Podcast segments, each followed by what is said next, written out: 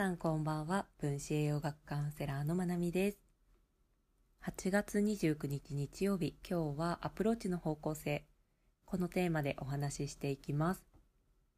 私は普段分子栄養学をベースに体の中で起きている変化。そこに対して働きかけます。日々の取り組みの結果としてできてくる症状だったりとか病気っていうところに対して日々の取り組みを変えることでその結果へ変化を起こしていく。もちろん遺伝とか別の要因っていうのも存在しますが自分たちができるところそこに働きかけることをしています。でそこに合わせてまあ、病気は体からのメッセージであったりとか、まあ、病気である必要性が存在していたりするのでそこに影響をしている私たちの思考とか普段使う言葉とかそういったところへも踏み込んだカウンセリングを行っています。で私が働きかけているところって体の内側で起きているものがメインだなっていうふうに感じています。で栄養が整うことでとか心の状態が変わってくることで外側への変化が及んでくる例えば栄養状態が整ってメンタルバランスが整って表情が穏やかになったり目つきが変わったり声の感じが変わったりこれはとってもよく分かりやすいなって思っているしあと髪の毛肌爪とかそういったところの変化も分かりやすかったりしますよね。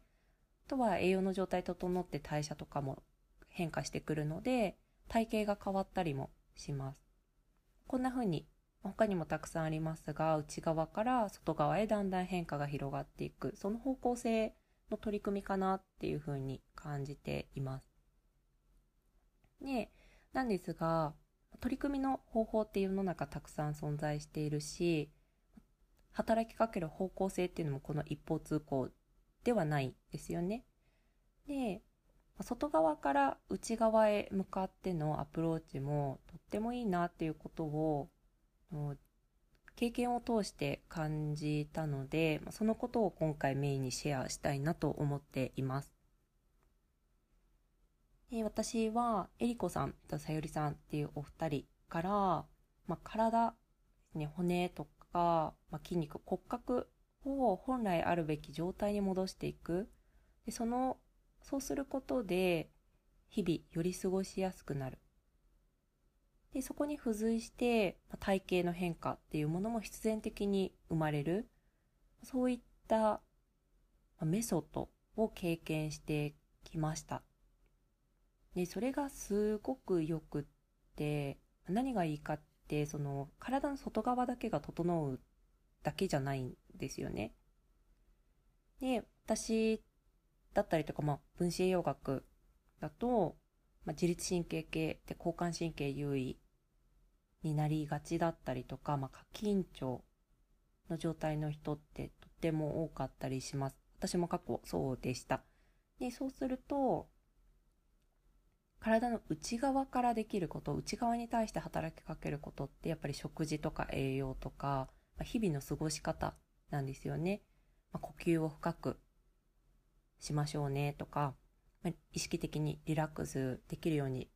していきましょうね。お風呂長く入ってアロマ使ってとか、まあ、いろいろありますよね、できること。で、なんですが、やっぱり体を緊張させること、交感神経優位にすることで乗り切ってきた何かが存在していたりもします。そういう状態にせざるを得ない。そんな場面が過去のどこかであったっていうこともあるので、まあ、もちろんそれがトラウマだったりとかすればそこに対してのケアっていうとこもしていくけれどこの内側への働きかけから外側へ変化をするまでこれがなかなか時間がかかったりするなって自分の経験からしても思います。で特に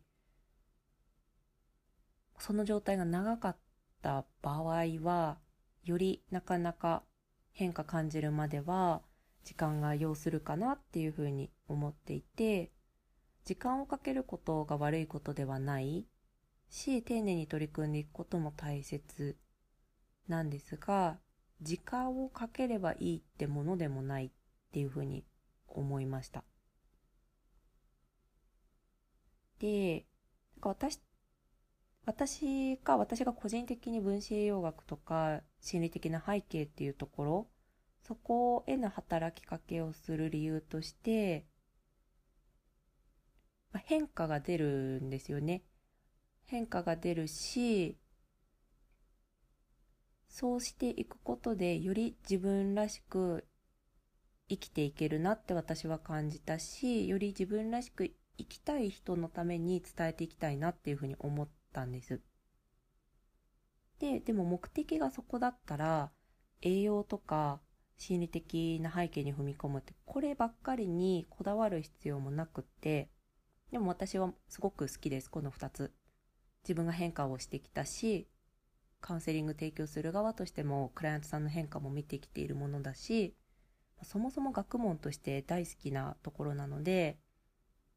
これはこれでいいんですけど、いいというか好きなんですけど、でもこれだけである必要って全然ないんです。で、この考えっていうのは前から持ってはいたんですけど、自分が取り組んでいるところにダイレクトに影響を及ぼす別のアプローチっていうのを体験したら、や、ちょっとあの、皆さんもぜひ知ってほしいと思って、なんかそれぐらい良かったです。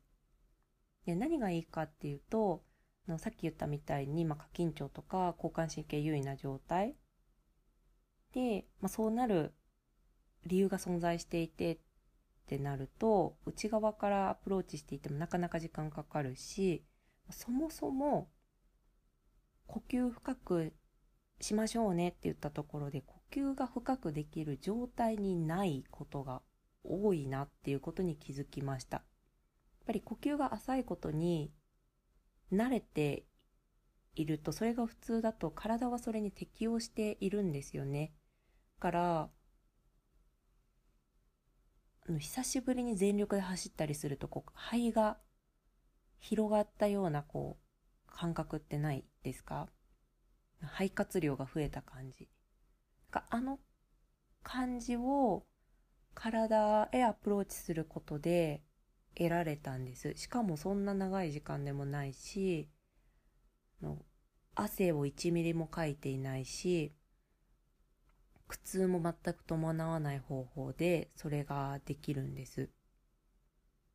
でこれってすごくいいなって思って、やっぱり治癒の過程で運動って大事な要素の一つだと思うんですよね。で、運動って取り組んでいきたいことだし、呼吸も深くしていきたいものだけれども、取り組み方を間違うと、よりアドレナリンを出して頑張ってしまったりとか、より筋肉をつけて固めてしまう。でも緩めたいんですよね。だけど、固めちゃったりとか。でそういったことが起こりにくいというか、まあ、起こらない方法だなっていうふうにも感じて、なんかこれまで過緊張とか、まあ、頑張ることで日々過ごしてきた人には特に知ってもらえたらすごくいいなっていうふうに感じました。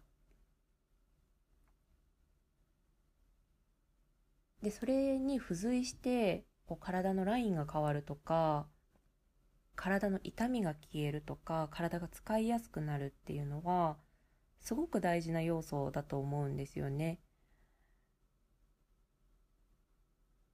で、なんかそれが本来の状態に戻っていくことで起きるっていうのは、すごく、うーん、なんて言ったらいいんだろうな。なんか自分の可能性を最大限に活かせる？活かす。かそれって本当になんか、うーん、自分へのこう最大の自分ができる最大のこう大切にする方法だったりもするかなって思います。自分本来の力に頼って自分本来の状態に戻る。私はそこを体の内側のところでやっているんです。本来の生理学的な状態に戻していく。で本来のあるべき心の状態。その人自身に戻っていくっていう取り組みをしていてそれを骨格っていうところでもやっていくってこれってすごく親和性高いし相性いいなっていうふうに感じました。私が勝手にですけど。でなのでなんかこうアプローチ、まあ、栄養療法ずっとやっていたりとかそれでも低血糖を治してきたりしてもでもやっぱり過緊張治らない人っていうのはもちろんそれって結構トラウマとかが関係していたりするのでそういった方向へのケアも必要だし、まあ、プラスして体の外側からアプローチかけていくっていうのもすごくいいです。でやっぱりこう副腎疲労の治療中の方特にステージ2とかステージ3の方であれば激しい運動ってやっぱりできないじゃないですか。できるエネルギーがなかったりとか、まあ、タンパク以下が進んでいるステージだからそもそもそんなに激しい運動をしたい時期ではなかったりしますよね。からでもそういった時でもできるものでセルフケアの方法っていうのも教えてもらったりして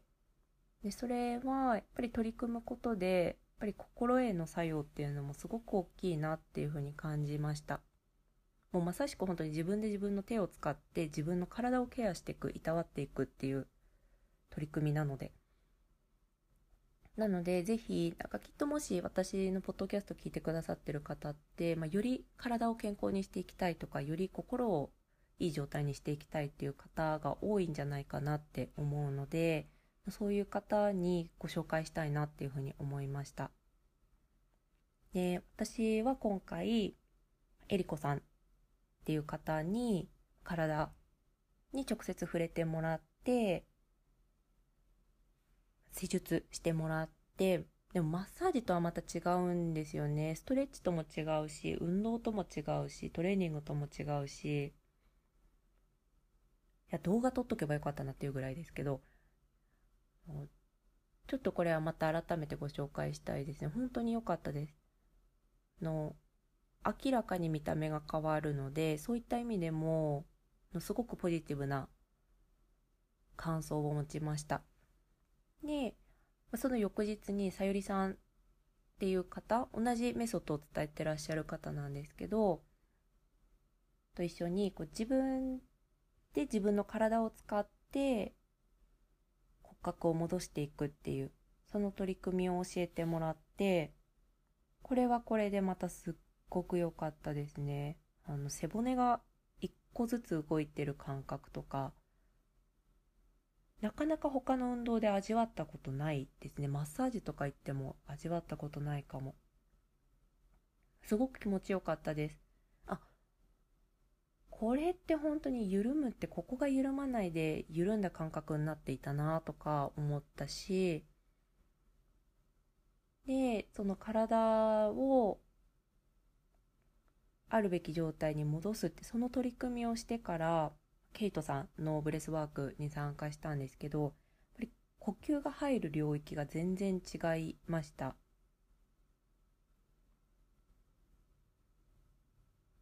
すごく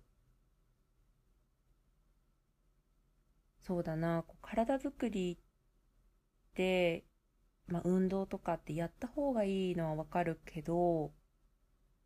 けどで止まっている方って、